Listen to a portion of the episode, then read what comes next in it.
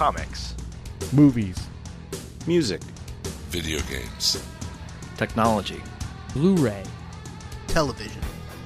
This is the HHW LOD Podcast Network.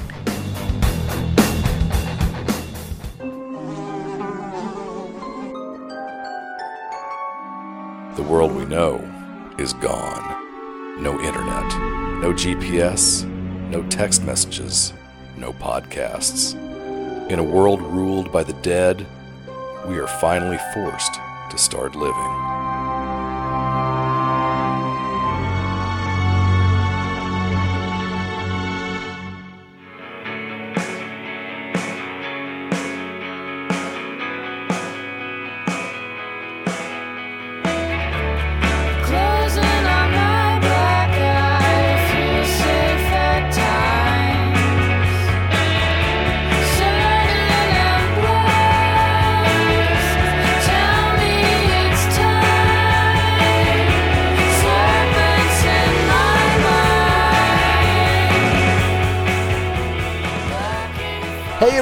Welcome back to the Walking Dead TV podcast. I'm Jordan from Jersey, joined this week by Aaron North and Chubtoad Shelton. How you guys doing? Great. Do not pass go. Do not collect two hundred dollars. But if you have the option to buy Boardwalk, always do it. And uh, we'll probably be joined by Jim later. Russ and Craig are out for the night. So it's just the three of us for now. But let's get into it. So, Fear the Walking Dead, Season 1, Episode 3 was called The Dog. Just general thoughts, gentlemen. What'd you think of it?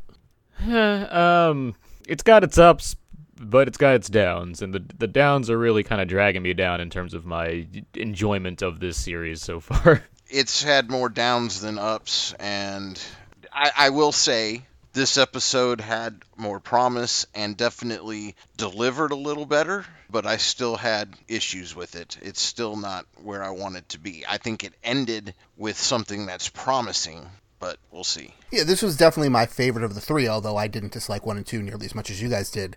But uh, it, like you said, we'll, we'll get to it once we get into the, the recap, the, the final moments of the episode really do flip the script for just the general tone of the show. And, and will give us something different for at least the next episode. We'll see if it lasts for the complete second half of the season, but um, it was good for there. We have the Nielsen ratings.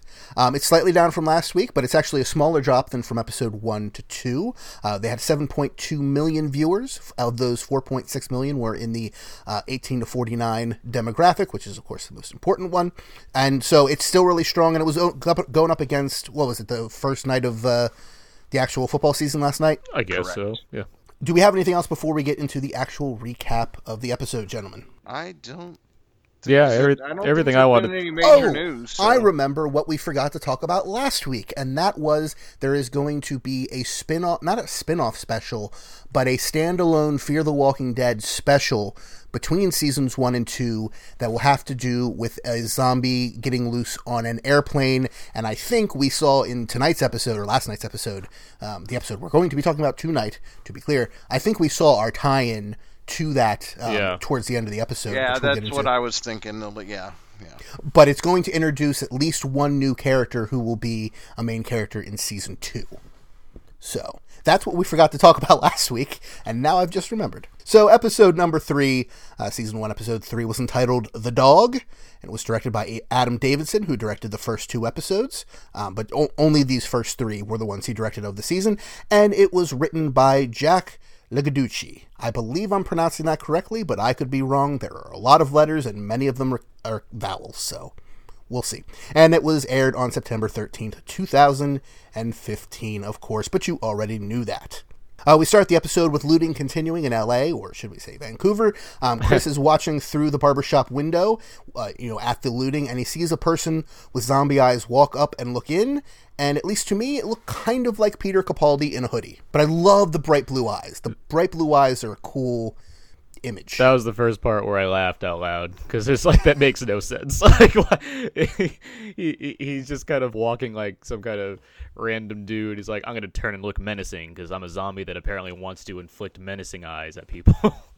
Well, this just continues the the forcing of trope shots from from cheesy horror films that they've been doing in the first two episodes. yeah, I you know? agree. And I really want to like this series. I mean, because I love all things Walking Dead, and I really want to like this series, and I'm hoping that yes, we are going to see a turnaround in the second half of this very long season, um, but that they learn from all the feedback that they're getting uh, through through the interwebs and whatnot that we're not a dumb audience. We don't need things dumbed down and we don't need stupid tropes. We want the smart, intelligent storytelling that we've had from the regular Walking Dead minus season 2.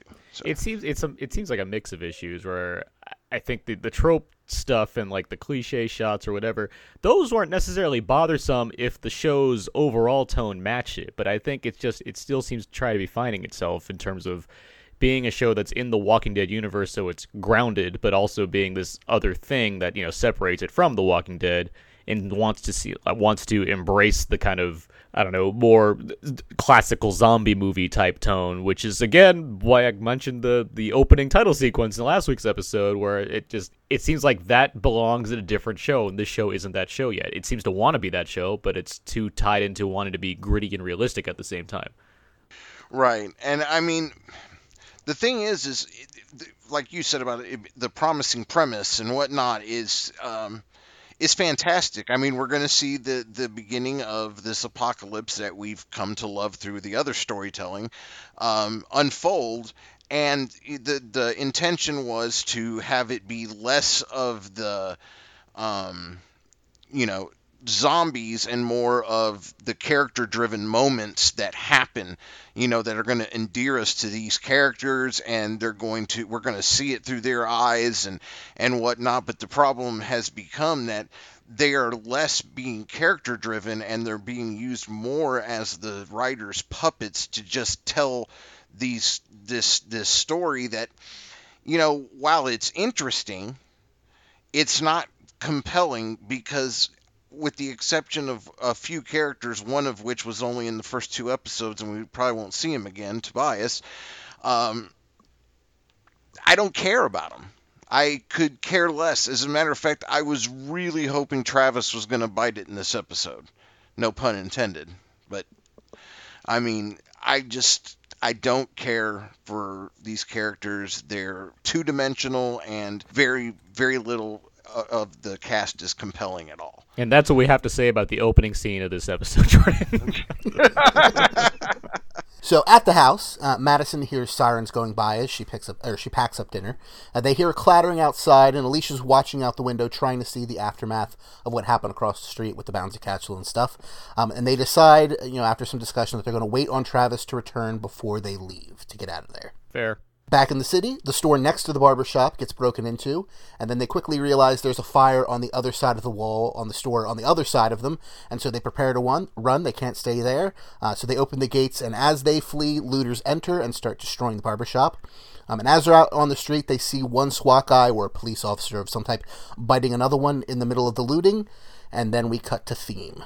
But our characters definitely, or at least some of our characters, at least definitely see a human being biting another human being in front of them. While the depiction of rioting is a bit questionable to me, I did like the the way they found out that there's fire next door. I thought that was a well shot kind of scene of tension there of like what do we do That now? was cool. yeah. And I like uh, we don't we only get a tiny little bit of it here, just a seed planted. I like the relationship they're developing between Daniel and Chris as kind of reluctant mentor mentee type thing. Um, who knows how much of that we'll actually get in this first season, but I did like it. Right. The thing that amazed me the most, well, first to your point, Aaron, about it not really looking as much like a LA riot. Um, again, I have the problem with that it just doesn't remind me of LA at all. Uh, second, and, and this I'll comment on probably through the entire episode, and is that it is so obvious that a lot of this is backlot and sound stages. But the most amazing thing of, to me of all is in the middle of this massive destructive riot, you know, like LA Kings win the cup style.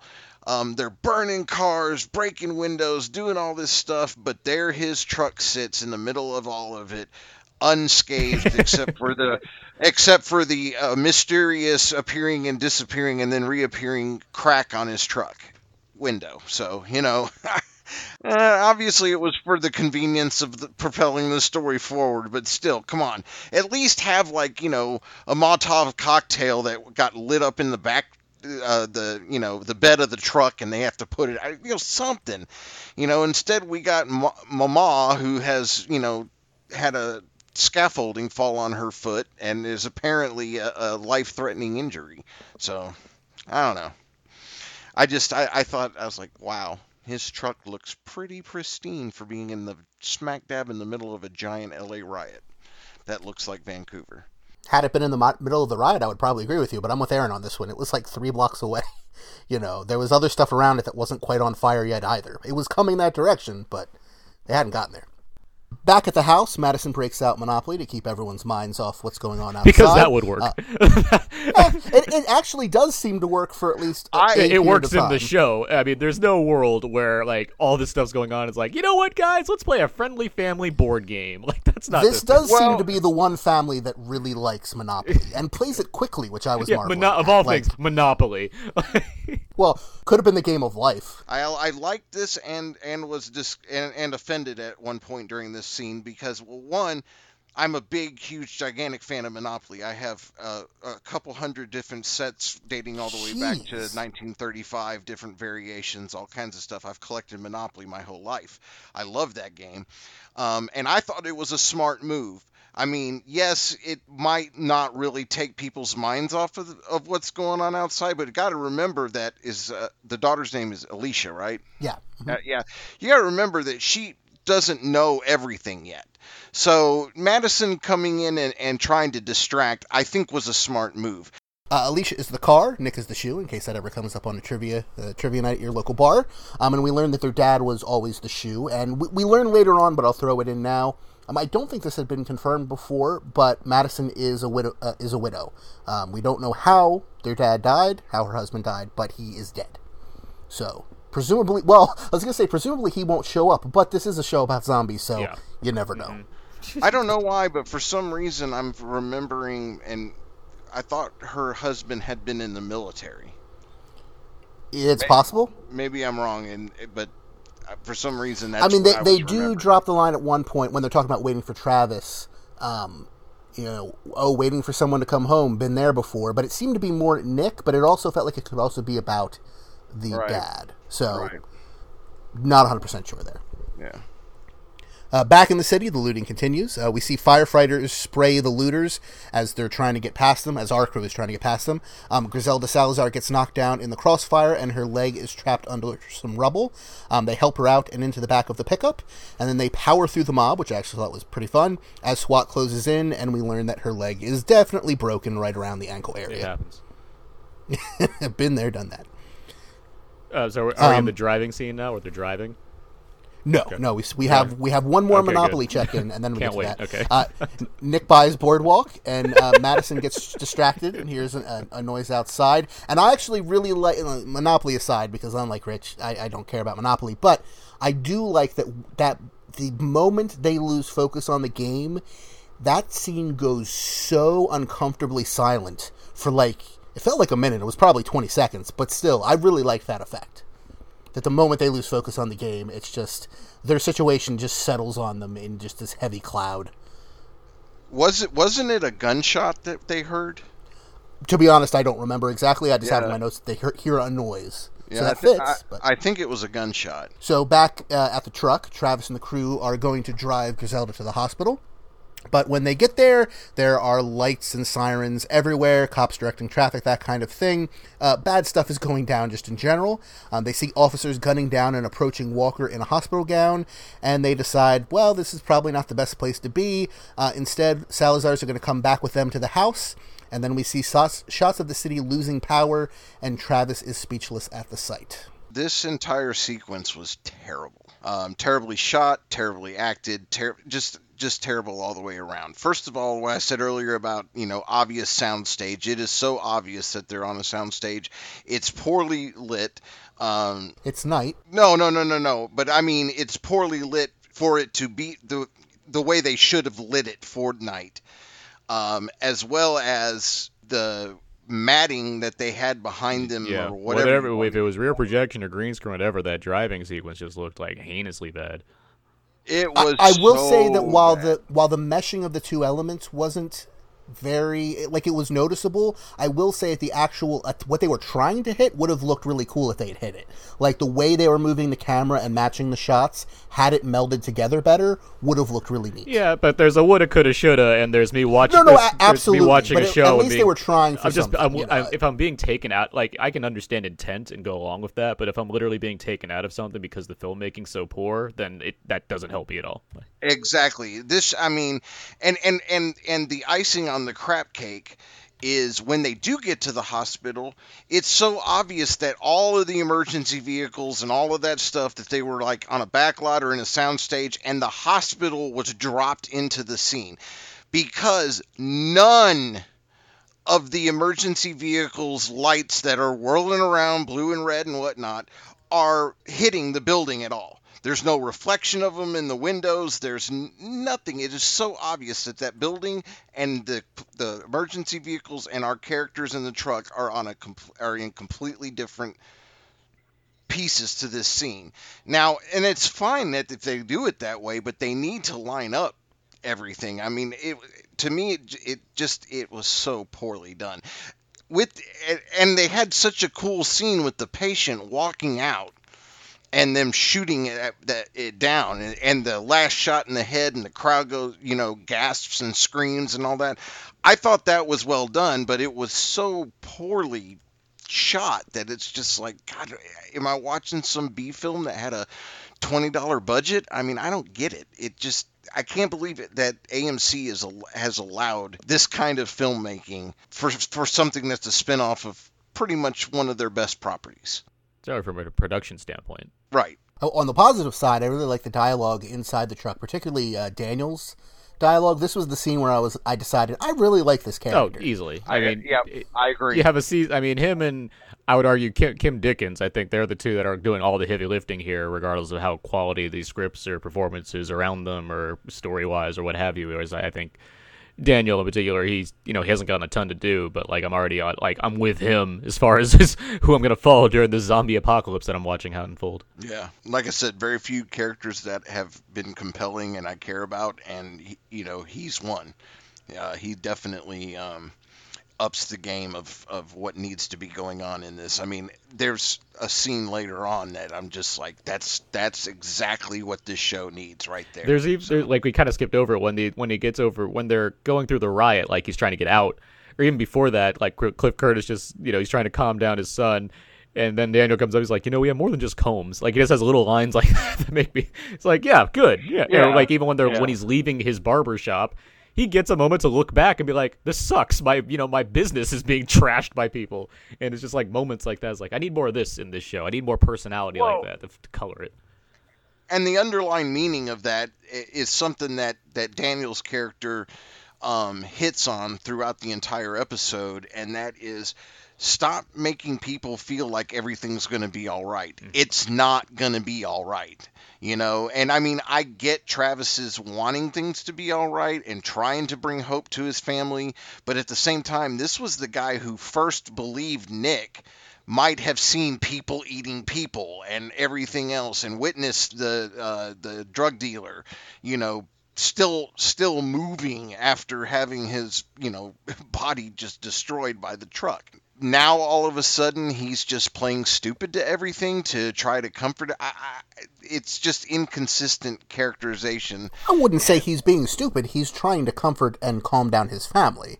Those are two different things. Ah, No, no, and I mean, I'm, maybe the, at this point in in the opening and whatnot, but man, later when it gets into the whole thing with with uh, Susu and all that other stuff, I mean, come on. I mean, even Rick in the first episode of The Walking Dead realized something was wrong and felt sorry for Bicycle Zombie and went and put her out of her quote misery.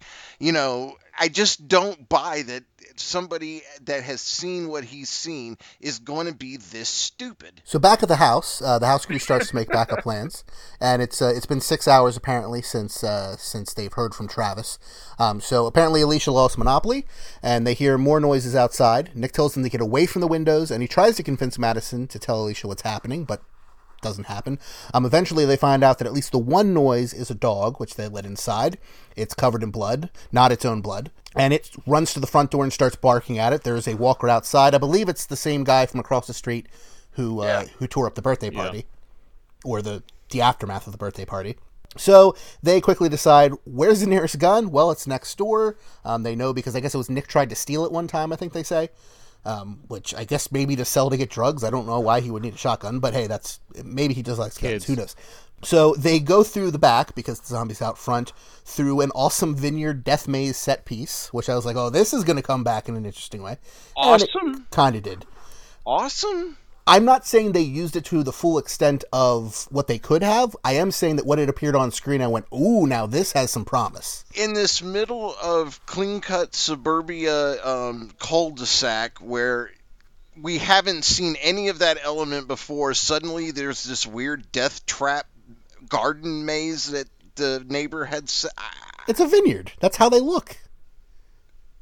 And And we've never seen anybody's backyard before. It's a, I you don't are, know. I- you are looking for things to dislike. no, at no, point. no, no, no. I just, I just thought that it was, it just was a little. It seemed rather large. It didn't bother me too much because it led to some fun sequences, but like it, it, it seemed rather large for like th- to be. This I will backyard. say that it did lead. I will agree it led to some fun, but I just, it, I was just like, what? I don't know. I don't know. Worked for me. Um, so they get into the house. Neighbors aren't home, or are they? At least that's what I thought at the time. That's what my notes say. Uh, the power goes uh, comes back on. Nick searches for the shotgun. Power goes back off. They find the gun. Uh, Madison finds some shells, and Alicia looks out the window and sees the walker enters their house through the back door. That they left wide open. Well, the walker was at the front. But anyway, the dog fights the walker. The dog loses. Um, Travis returns, and, and Madison gives Nick the gun, and she runs out to try and warn Travis before uh, before he can, you know, be attacked by the zombie. And they head back through the death maze, and we uh, cut to commercial. where they left the shotgun shells behind. I don't. I didn't think they left all the shotgun shells. They left most of Yeah. them No, well, because didn't they? They had loaded the gun before they ran out the building, so Yeah, they had at least some of them. wasn't it a? It, it was a double barrel, right? Du- Yeah. Double barrel Yeah. over under, uh, probably Yeah. twelve gauge. Yeah. enough to shoot off a face once and then you know finish it off later. Yeah, yeah, yeah. Uh, Travis, Liza, and Chris enter the house. Uh, Madison is running towards them, shouting. Uh, they find the walker eating the dog. Uh, the walker knocks Travis down when he, because it's his neighbor, he doesn't want to just murder him. They, we cut back to the maze. Alicia runs back to grab the rest of the shells, and she finds sleeping pills on table. And then we see Walker legs sticking out from underneath of a one of those doors that doesn't go all the way to the floor or ceiling, just more of a privacy door, like you might see on a bathroom stall or something.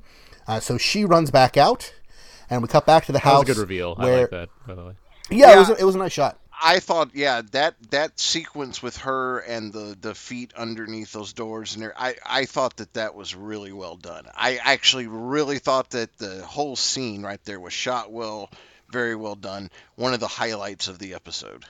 Now, am I misreading this, or did Susan totally commit suicide via sleeping? yeah, that was the idea. Yeah. Okay. Yeah. I- I- It made sense to me, but since it was never explicitly said, I just wanted to make sure I wasn't just reading too much into it. At first, I thought maybe Nick had stolen Yeah, her pills. exactly. But then, Yeah. but then I realized I was like, wait a second, they're sleeping pills. Yeah. That really, yeah. And then, yeah, it was pretty obvious she she offed herself. Back of the house, uh, the walker has Travis trapped, and finally it's uh, Daniel Salazar who takes out the walker. He shoots it in the face. It doesn't quite take its head out, just its face. It turns back, and he shoots it again, and everyone is stunned. But it was a really great gore shot of just this faceless zombie, Yeah. literally faceless, uh, turning back at the camera like that. All you got? It was yeah, I agree. It was a it was a ni- it was a nice effective scene there that ideally would be like, "Hey, look what exists in the world. People that can get their faces shot off and still get up and come at you." We'll, we'll see how that goes in the rest of the, the show, but that's that's a good it was a good good Yeah. sequence. Uh, so Alicia has gotten lost in the death maze, and she's attacked by Susan, the walker from next door. Yep. Uh, Chris saves her. He pulls her out, and she hits him. And then and Nick points out, th- th- you know, I think it's Travis says she's sick. Who who says she's sick?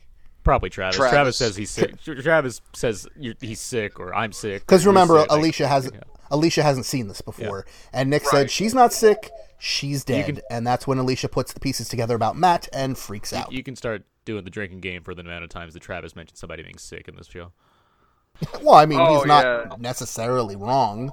Well, but I mean, the thing is, is one. I think the next door neighbor's name was Pete. Pete comes at him, regardless. The across of the street neighbor, yeah, I think it's Yeah, regardless of if if you think he's sick or you believe he's a walking dead corpse, um, he's covered in viscera. You're not going to just walk up to him or just allow him to walk up to you and and and come. I mean, if if you think he's that sick and he's covered in guck, you're not going to let him touch you. And he's just he's trying to calm him down, you know, hey, you're you're sick, you know, we're we're, here to help you or whatever, you know. That but regardless, that's fine that at that moment he believed he was sick, whatever. After he had his face shot off and he is still walking at them and then I just how he can now believe, oh well, Susan's just sick. Come on, reality check. Maybe they don't know what a zombie is, but these are definitely not living human beings. Well, I think I'm going to have to d- disagree with you on almost all of that because it, it didn't take out his brain. Now, don't get me wrong. A human being would die from that first wound, but not immediately. Like it, it shot his face off. He would be in terrible pain. But theoretically, a you know a cracked out human or somebody on bath salts or something could do exactly what that guy did. But regardless, that's a side point. disagree there. I, I I know you disagree. Uh, you talked about it for five minutes, but besides from that point, none of that means they're not sick. Yes, I I, I understand you want to split hairs on sick versus dead, but first off, they are all sick and then they die. But beyond that, him saying sick versus not knowing what a zombie is because zombies don't exist in this world in fiction, it's not that weird. Like you're you're going out of your way to think this is weird. He they are sick. There's no reason for him to think it's the undead yet. not I didn't say that he needs to realize that they're undead, and I'm not trying to split Well, you- you hairs did, between. No, what I'm saying is he needs to realize that these people don't need to be coming touching him. He doesn't need to be No, no, no, no. I'm talking with Susan later them. on. I'm talking with Susan later on. When Well, he says and the still thing- might be a way to help her. No, no. I mean no. Mommy and Daddy are I- fighting. I just, I mean, we're running into the Hershel trope. I mean, of oh, they're sick, we can help them. I mean, come on, how many? He's seen the drug dealer. He's seen the people eating each other on the street when they're escaping the riot. He's seen the across the street neighbor have his face blown off. And yes, I agree, someone might live a little bit from that, but they're not going to not be screaming in pain and slowly moving back towards you. They're going to be on the floor writhing and screaming in pain. So obviously, these people, they're He They're doesn't think they're okay. he realizes something is wrong. He just doesn't realize the extent it's wrong. Yeah, I, I, I mean, I'm not saying he's making the smart decision, but I'm saying that fully thank falls you. within the realm of logical decisions a real human being would make in that ridiculous scenario. Not No. every human, but many humans would No, make I- those same there- thought processes, not just be ready to murder someone because because they can. I would. I'm not necessarily going to go to the full extent that really either of you are going, but I see where I more side with Rich because I see where he's coming from in terms of just the show that this is trying to be versus the one that we're getting, where it just seems like there's not enough urgency being placed on these characters to react to certain things that are way weirder than normal in a show that seems to want to embrace that weirdness but still wants to kind of have it another way as well. It just it just doesn't feel it doesn't feel balanced. and you more or less kind of made my point, Jordan, as well. Of while I disagree with any logical human being, I No, no, no. I'm not saying any logical human being. I'm saying there are many logical human beings who would be that way. Not said- all. when you said yes, he made the stupid choice. Only because we know the we know the macro of the world. No, but that but that's the thing is they they are trying to put Madison and Travis at the center of this is is is at least the feeling I'm getting, and they're the ones that are making the dumb decisions. They're the ones that are just not believing what they're seeing. And again, I want to reiterate the point. Travis is the one that believed Nick in the first episode. Now all of a sudden he's changed his mind. I, I that doesn't make sense to me. The characterization doesn't make sense. They they are they are they're they're two dimensional and they're making stupid assumptions and dumb choices. At least Madison, towards the end of this episode, starts to put things together and still doesn't fully believe, but definitely knows it's not living. Something is not right. They're I think not. I think living. Madison's fully on board by the end of this episode. Yeah, well, she's, oh, well, up to she's stuff. like the lead. I mean, I and I understand Right. it has Ki- Cliff Curtis and Kim Dickens, but I think Kim Dickens, Madison, I think she's the lead character, and I think if it took three episodes to get her to a point where she gets it, I think we're Right. there now. Um, Travis, I'm still like, I, I kind of thought he was actually going to die at some point in this episode, so like, I don't know what's going on with him. Yeah. But I, I, I've got to disagree strongly with your use of two dimensional for Travis in particular, when all the things you're complaining about are things that make him three dimensional.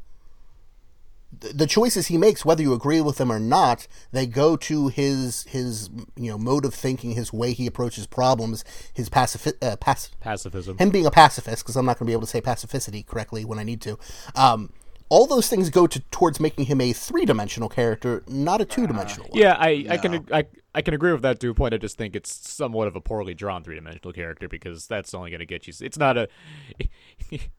I, I, I don't want to go into like what if I did this, but at the same time, it's like I, w- I think I would have made different choices for how to handle this character because this is not working for me. Oh, and th- and that's certainly legitimate. I'm not saying anybody's wrong. Oh, yeah, I get that, yeah. I, I just No, yeah, yeah, yeah, yeah. No, and I mean, you make good points, and I, I'm just saying that it's just not working, and it, maybe it's just not working for me. But talking to other people that are fans of the show of of Walking Dead, the world, kind of see the same things, you know, and uh, so I'm not alone in that, and and I just again, you know, I can I can allow and understand, especially in a first season of a show where you know there's going to be mistakes there's going to be um, you know finding their way with characters and things like that. But thi- this is from the same you know creator and and and and people that brought us the first season of The Walking Dead, which for a first season of a show was freaking incredible. Now, I obviously I don't want the same exact thing because this needs to be different, and they promised us something different, and they're poorly delivering it, and they're poorly delivering it with characters that just do not compel the story. While the story has all the elements to be a good story, the characters do not deliver the story for us, with the exception of Tobias or Daniel, or even to a point, um, um, I'm drawing a blank all of a sudden, the drug addict, Nick. uh, Nick. You know, I mean, and even Nick, there's some issues I have with, but it, you know, I couldn't care about any of these kids less. I don't think honestly. Yeah. If if Nick's gonna every week's gonna be like, when are we gonna get the drugs? Like if that's gonna be his thing every week, I just I don't care. Right, right, right, right. But I mean, he definitely make he has a few lines of dialogue in each episode that at least makes it a little bit compelling to the story. That that comes from him know- being what I assume is a good actor. Like I, I Right, right, right. I, I have nothing else to back that with because I don't. I'm not familiar with Frank Dillane as an actor, but you don't hire someone Yeah. onto a show like this because they're a bad actor. So you know whatever he's doing, Right, he has able right, he has abilities right. to make some lines work. Well, I don't know if you're correct on that either because the actor that's playing Chris and the character of Chris is just terrible. Terrible. But True. Oh, I, can, give you that. He's younger. I don't know. He's Yeah, younger and not so, British. you know- So I mean, so is Chan- so is so is Chandler Riggs and Chandler Riggs has done a pretty amazing job as Carl. So just that took it took him a while though. Yeah, you guys look. Uh, I, I say you guys. Many people look at those first couple seasons of The Walking Dead through way too rose tinted glasses. If you don't remember all of the stay in the house Carl memes and all that kind of stuff, because that was the bane of people's existence for like two and a half seasons. Yeah, yeah, no, no, no, but that wasn't Chandler Riggs's fault. It was a lot of anti Chandler Rigg talk in the beginning. He wasn't. He was. You might he not wasn't remember, helping. but there was a lot. Of that way. that, that was that was more anti Lori and Rick as parents talk. Um, Chandler Riggs, I mean, yes, he was not, you know, uh, you know, professional actor chops of, of 20 years on stage or something, but I think that he at least delivered better than this kid playing Chris does as Chris. He is just, it's. I'm wondering, are they feeding him the lines through an earpiece or something? Because he is just bad. Just I bad. hope this is our most popular episode of Walking Dead TV podcast. By the way, we just sit and bitch about everything every five minutes. Well, and what's sad is I still really kind of like the show. I don't love it, but I still kind of like it. And I think that, but I think a lot of that comes from I just I want to force myself to like it because it's I good, it's goodwill that's dragging you through. I think. I think the. Yeah, I think the yeah. issue, honestly, continues to be that it feels like this is a show that they finally got some ideas on how to do, and they finally started filming it just this year, as opposed to having like lots of prep time. Even though it seemed like they did since they announced it so long ago. And it seems like there's probably wasn't too much rehearsal compared to some of the other shows. There wasn't too much time to set up a lot of the shots they need to get or whatnot. It just feels like it's kind of pasted together because they had a release date they had to hit, as opposed to having exactly the amount of time they needed to get this right. And I mean, uh, we can sit here and nitpick each aspect of things that going going on in each of these stories every week on the episodes, but what it seems to be coming down to is the fact that it's just not working that it's just not gelling that well. And Jordan, I'm glad that you like it. I'm glad that you're enjoying it. I know there's other people that are also enjoying it. Probably people that listen to this podcast that are liking it a lot more than we do.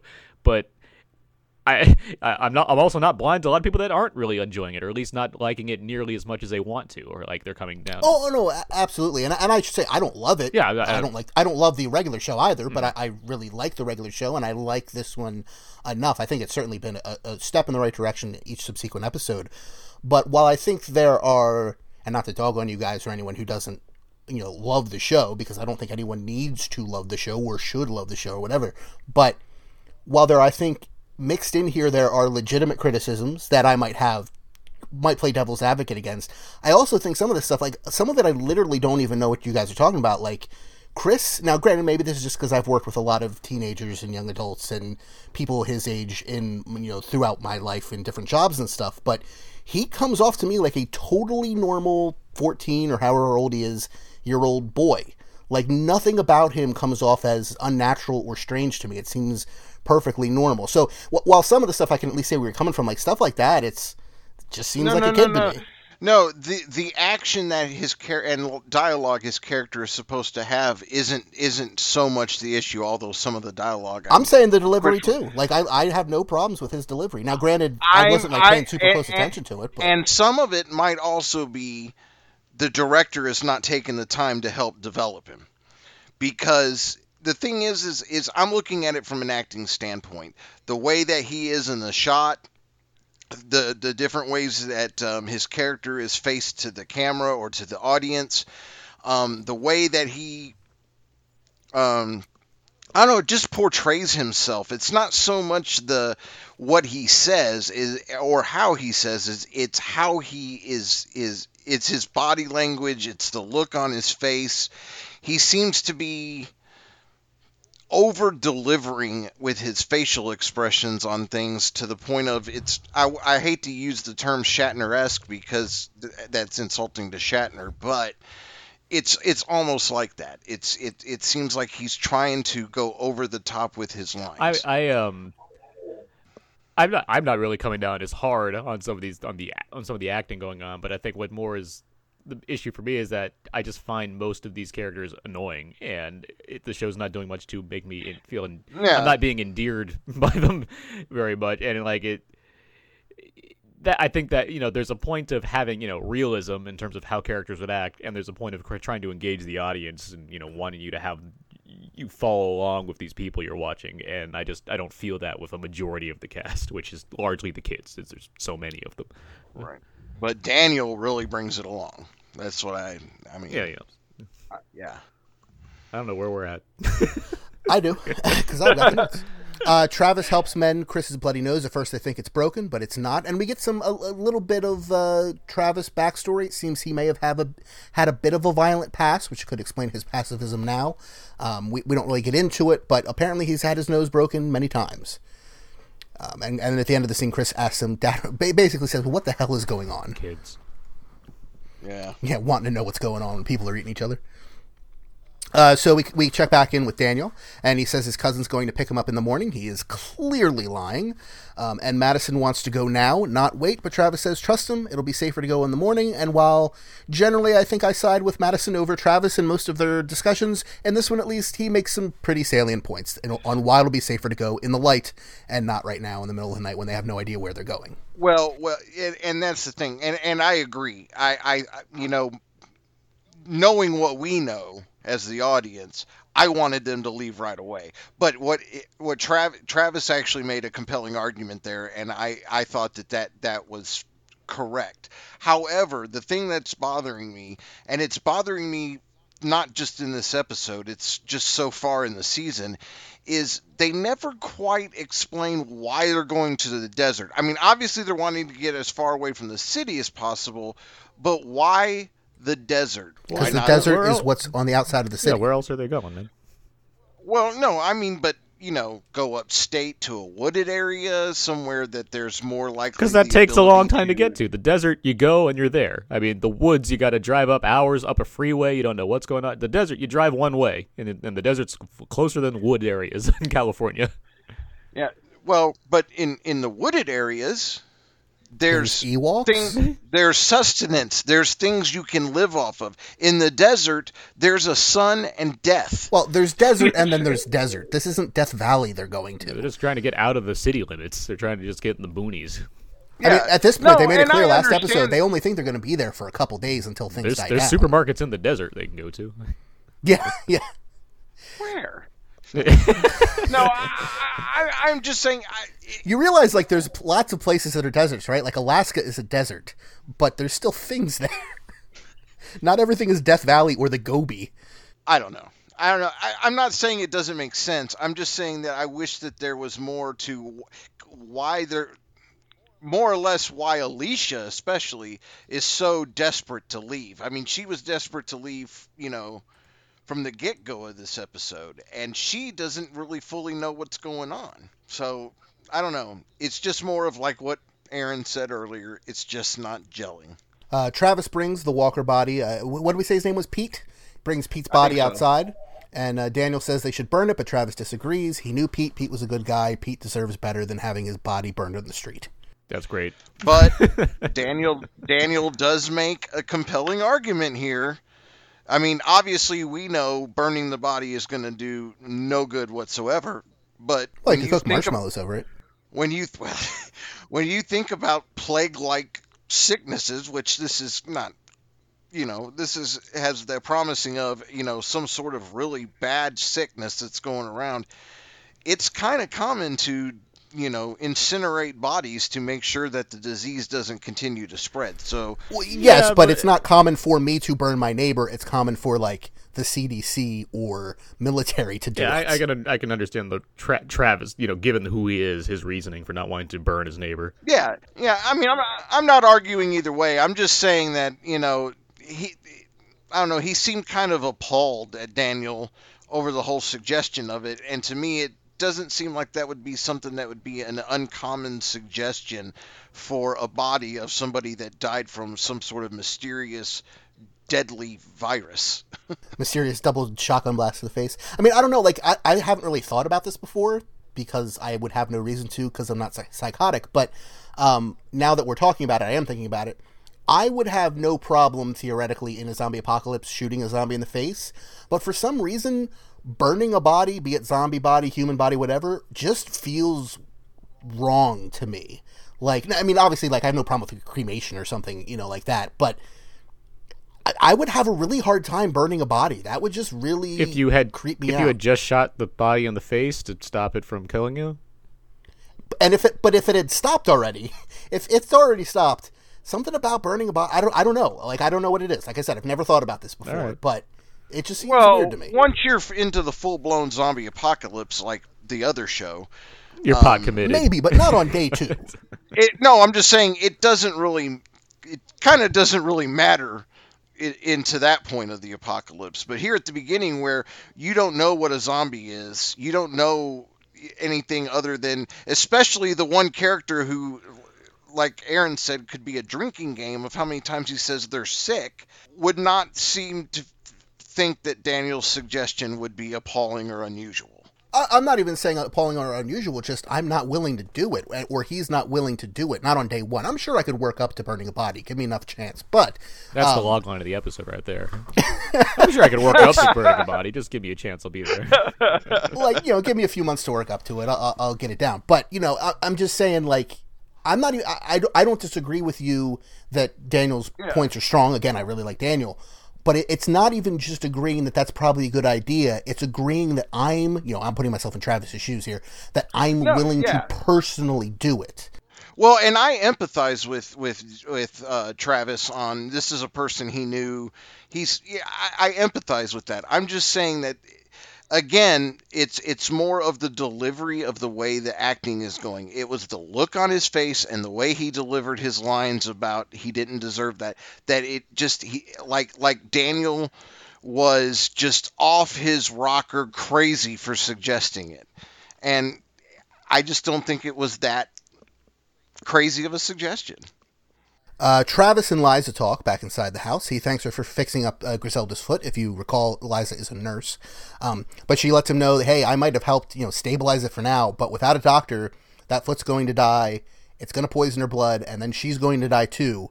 And uh, you know they they kind of come to terms with that, and we end the scene with it's going to be awkward having two wives in the house. Drama. Drama rama. Yeah, and I, I thought she kind of jumped to a conclusion rather quickly there. I mean, yes, it's a bad wound, but, you know, if you're. I mean, she's a nurse, and obviously they probably can get you know a few medical supplies nothing like morphine or or or antibiotics and things like that but enough to keep the wound clean and put clean bandages and all that to where it's not all of a sudden here shortly her organs are going to be failing Well, I don't think mean, she's saying it's tomorrow. She's just saying I don't know. it's I just thought go. she like it she, she needs was a little- surgery. I thought she was a in- little over dramatic there. Which, by the way, I really like that actress. Uh, Oh, she she's great in Orange is the New- yeah, is the New Black. Yeah, she does awesome in Orange is the New Black. I mean, uh, but you know, I just and I I think she delivered the her scene fine. It's just I don't think that that was quite the conclusion to jump to all of a sudden. Although having an ex-wife, that does kind of make sense. They like to be very over dramatic with their ex-husbands, so I I kind of get it now. Never mind, I take it all back. I'll take your word for it. Uh, Ofelia Salazar, who's the daughter, uh, she wants to stick with Travis and crew. This is the you know the Salazar family's kind of in the back bedroom. Um, Daniel says no, uh, we're not part of their family. It's not going to happen, and they confirm in that scene that the cousin is definitely not real, uh, which we already knew because it was obvious. yeah, Daniel's still trying to make some sense though. It's like, what? These guys are idiots. We need to get out of here. yeah, yeah, I, I do, I do like his his point of view, and I really want to know his backstory. Like, you know, what did he do in El Salvador? What you know, what background does Right. he come from that he's so Well, He fought. He fought predators. everything. That's what he did in his background. he, he Well, knows it's like- up. we can kill it. it's like Griselda says to their daughter, you know, me and Papa have been in worse. Of course, I don't think she quite realizes what they're in, but It Well, was she- a Denny's in Toledo. It was terrible. She's named Griselda. So That's I- the worst right there. I, and that's got to be a Griselda Gunderson reference, right? I mean, Yes. seriously. I know. right? I did not think of that until now. Though. That's hilarious. I I, li- I like mean, the idea that, that someone tagged onto on that. it, Yeah. Oh yeah. my god. Yeah. They're like, why do we waste that name on a doll? We've got to bring that name Griselda. I, I really hope we learn that her like maiden name or middle name is is Gunderson. Or is she? Oh yeah. She's not even El Salvadoran like the rest of the family. Well, yeah, I was gonna say she, she's she's a Latin Latino. she uh, was I adopted think- by the Gunners. What are those kids' oh, okay, names 'cause I- that died? Oh, Lizzie and Mika. yeah, maybe maybe she maybe she worked for Lizzie and Mika. That's where she got the name. Maybe she was their nanny at one Yeah, point. Like, exactly. Yeah, Then they finally moved to LA Yeah, and got the hell out of that Atlanta. exactly. She's like, I think one of these kids might kill me at some point. I'm leaving. yeah, she saw the signs. Those are the tough times she was talking about. exactly. I like this story better. where the where the where the Salazar family lived in Georgia for a while before moving to LA. Uh, so Travis and Madison catch up. She fills him in on the pill trip that she went to the school. Um, he apologizes for what Daniel did to the Walker in front of everybody. She says no, he had to. Um, and at least in my notes, I say she seems to have come to terms with this is the world we live in now. These are the things we're going to have to do. She's not necessarily okay with it, but she's gonna she's gonna push through it. This, yeah, this is where I was like, finally, she understands. Talking smart. Finally. Uh, Liza, Liza and Madison uh, talk. They catch up. Liza wants to bury the hatchet, which I was happy that they brought that up early to hopefully get it out of the way. Um, Madison tells her about uh, Susan next door, kind of their, their background. She used to babysit the kids. She's known for forever. Um, this is where we learn that Madison's husband is dead, and Madison says that if she becomes a zombie, Liza needs to kill her. Don't make Travis do it; it would break him. And Liza nods hesitantly, and then we cut to commercial. Well, this is what would have been a potentially great scene because it it started off so well that just turned into uh, a seed for later dumb drama, and that is you're going to sit here, the home wrecking woman that took her husband away from her, basically. Um, you're going to sit here and tell her, hey, if that happens to me, I need you to kill me and or deal with it. And that's fine. Just end it right there. Don't tag on to the ex-wife whose home you wrecked.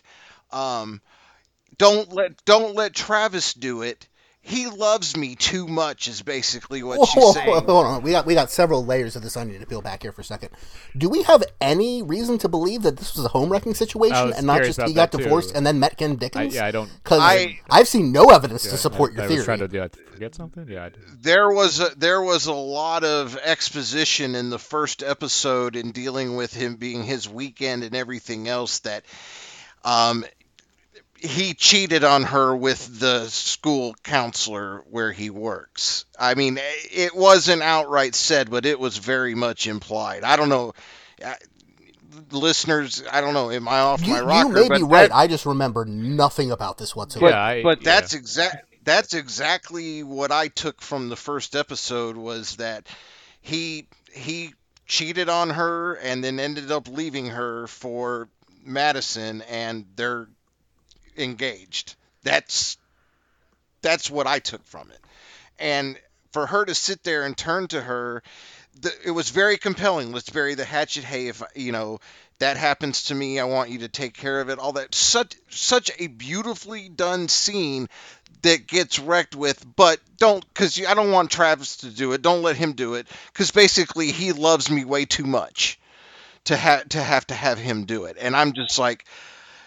That was a ridiculous line to say to this man's ex-wife who home you wrecked. That's I just I I to me it's it's another soap opera type drama seed that's planted for some you know altercation down the road. And I, I just didn't like it at all. And i was so disappointed because it was potentially going to be such a beautiful scene Would the scene have worked better for you? Uh, going to another layer of the onion here. If it had, if Liza had said only if you agree to do the same for me. yes Okay. Because I, I, I kind of took that as an understood, like, not that it's if Travis has to kill me specifically, but if Travis has to kill, you know, any of us, it is going to destroy him. Like, that. that's just how That's I took more it. how I took it. I mean, honestly, I I'm not going to rule out the possibility that there's a home wrecking situation that happened, but I just I don't recall it, and I feel like I would have picked up on that.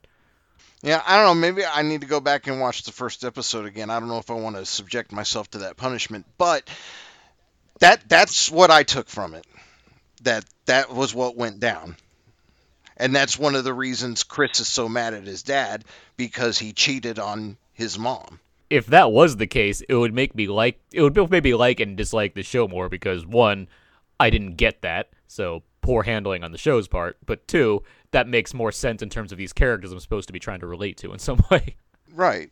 Which is one of the reasons I like the um, ex-wife's character is because she is playing it like someone who's been like a woman scorned. So I, I think I agree with Aaron. Um, if if you were right, Rich, and that's what's going on, and they're just kind of like, well, to go back to the onion metaphor, giving us a little bit of this at a time, and so it's not so much a reveal, but just a gradual um, uncovering of that particular triangle's intricacies. That that's actually pretty interesting.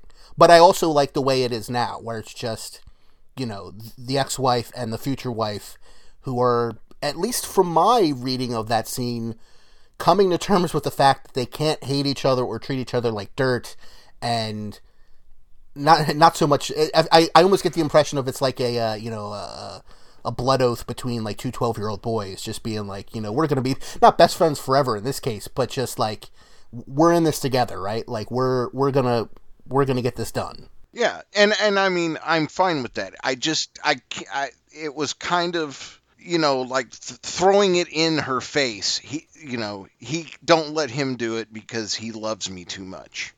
I mean, even if you're right about the home wrecking thing, which again, I, I you may be, you may not be. I, I didn't catch if it is. I, I still didn't get the impression from that scene that it was a throwing it in your face thing, or at least not intentionally from. No, no, no, Madison's no, part. no. No, I don't think Madison intentionally did. it. Oh, And okay, I'm, okay. I'm not. I'm not faulting the actress here. I'm faulting the writing and the directing. I to me that should not have been a line written for that character. It should have just simply ended with please take care you know let's make this oath and uh, like you said had that been what it was i would have been perfectly fine with this scene because i thought it was a very well set up scene that just was ruined by that line One one other thing from this scene and a couple others that I wanted to bring up as a possible like character thing in the background. Do we think Madison possibly has an alcohol problem? Um, and I, I only say this because there's a number of scenes. Now, granted, she's just been through a lot, but she's got the wine glass in her hand. Um, we know her son has you know substance abuse problems, and those things can sometimes uh, you know go genetically. Do we think that that could be an issue with her that she has also a problem with substances? Actually, I kind of picked up on something there, and I, I think that you might be right, but not correct eh, all the way. I think what's happening is she's been a casual drinker, she and she drinks during points of stress, but I don't think she's been an alcoholic. But I think what's going to happen is the everything that's unfolding this season and going into the next season, it's going to turn her into an alcoholic. Oh, that could be and what and what we're going to see is this total flip flop. We're going to see Nick's character get sober and everything else as his mother becomes this alcoholic drunk who has her own quote drug problem, if you will. And it's going to flip the script on him. Instead of her worrying about him being what he is, he's now going to worry about her and try to help her. And it could ultimately be one or both of theirs undoing. I, I could buy What, that. what you That ju- would what you for just me. said is describing a show that I'd really like to watch someday. but I mean, for all of this stuff, like for me, it just feels like they have to build up to these things. I don't know. I, I feel like, and I'm not saying you guys, but just the general. Uh, is it ouvroir the right word in this term? But the general feeling I'm getting from the internet is people expecting a lot of things that take time to set up, and that Well- can't just be there from the beginning. No, and I agree with you, Jordan, to a point. But let's see. This is now the midpoint to this season, right? Because it's only six episodes long. What was the problem with season two of the original Walking Dead? That they spent the first half of the season searching for Sophia and dragging it out. And while all, a lot of the stuff in the first half of that season was necessary to help set up for the second half of the season, it didn't need to take eight episodes. It and just like this didn't need to take three episodes, um, basically three and a half hours of television time to to get to the point at the end of this episode. I think in the hour and a half premiere, they could have got to the point that they were at the end of this episode and still told a compelling story if it was written well, done right, and cut out a lot of the the the BS. The character moments. No, Well, if they were good, I would agree, but they're not really good character moments. Yeah, they're not good character moments. Take out all these bad character moments and replace them with one or two good character moments and tell the story that you want to tell. And it, to Aaron's point, it's like they just waited to the last minute to slap this together, and it drug out for three episodes, with a very promising ending to this one of what the next three episodes might be. That rem- So, I mean, I'm just hopefully- repeating myself. That just remains my issue. I don't feel like I'm not getting what I wanted or something. It just feels like the execution feels is off. That's that's my that's my Yeah, main complaint here. exactly. I mean, I I'm not I'm not like wishing that I I got like all these new plot developments and what like conveniently packaged for me, so I'm already getting the payoff of things that should take like a season to develop or whatnot. It's just more I don't feel it's being done very well. So in the morning, Travis buries uh, the dead zombie, uh, uh, Pete, and zombie Susan watches from the other side of the fence. Um, and then we have a moment that I found hilarious, which is when the neighbor next door, who apparently has no idea that anything out of the ordinary is going on, uh, puts his trash out for pickup at the curb, and just—I don't think he waves; he just kind of looks and then walks back. no, I in know. I thought at, at okay. I Travis, thought I, I thought you were talking about something else actually. I I, I, at, at Travis with a body wrapped up in a in a carpet. I, I do think it's hilarious, although I don't. I wouldn't say he's completely uninformed. I think he's just more of like he's on his toes. That's the kind of look that I have. Is like I'm watching you. I'm I'm, I'm, I'm, I'm looking out for what's going on, buddy. he he doesn't know enough is going on to the point that he thinks traffic or he thinks trash pickup is coming. Right. Whereas that's what makes another point of no sense with Travis's character.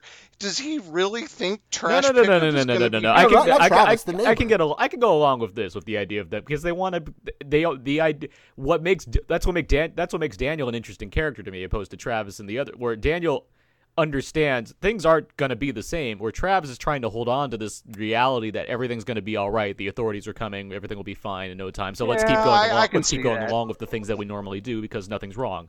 Like that, I can I can understand the internal logic Yeah, of taking okay. out trash Yeah, cans. I'll you don't want to. And, and Travis, to be fair, I don't think Travis was taking the trash out. He had something to throw away, and the trash No, can no. was Yeah, already yeah. there, and he just put it in the trash can because that's what you do.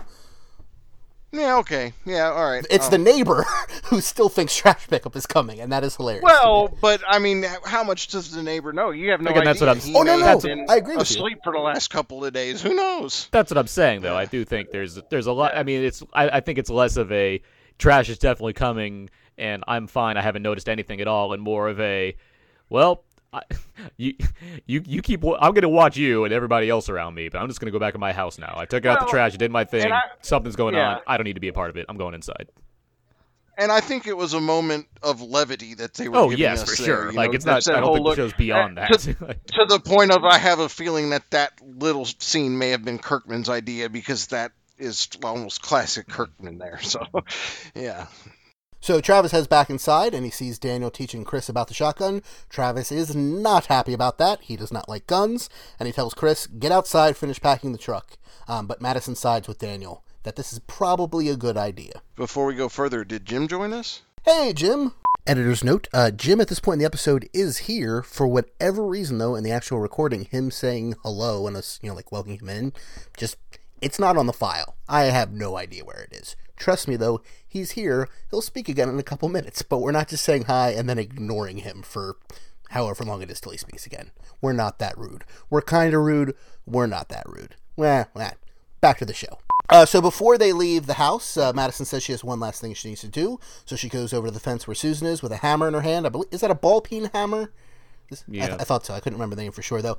Um, Travis walks over to stop her from, you know, killing the zombie. She says she doesn't want Susan's husband Patrick to come home and find her like this. Uh, Travis tries to talk her out of crossing that line because, as he points out, we have no idea what this is. There could be some vaccine. They, they could be. There could be some way to bring them back from this.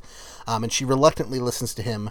And Daniel watches from the window and in uh, in Spanish calls them weak. And he is absolutely 100% correct. Yes, but I do like that, that Madison was willing, at least in the beginning, Yes, to take the volition yes. and do that. And that's the thing is is she's making sense in her head now. Again, I don't quite think in this scene she's fully 100% there yet, but she's like 98% understanding what's going on. And I had a feeling after she agreed with him, she was going to turn back, grab the hammer, and smack her in the forehead with it. Um, and the fact that she didn't, I was just like, oh man. And then went, and then it's followed up by Daniel, you know, saying they're weak, and I'm just like, you got it, buddy. Uh, so Madison gets in the car. Uh, Nick needs more drugs now. He, his the last ones he took are starting to wear off. Uh, she gives him what they have left, which is only a few, and she says she gave the rest of them to Griselda because she needs it more. They'll get through it, uh, but Nick disagrees. Back inside the house, Ofelia still wants to go with them.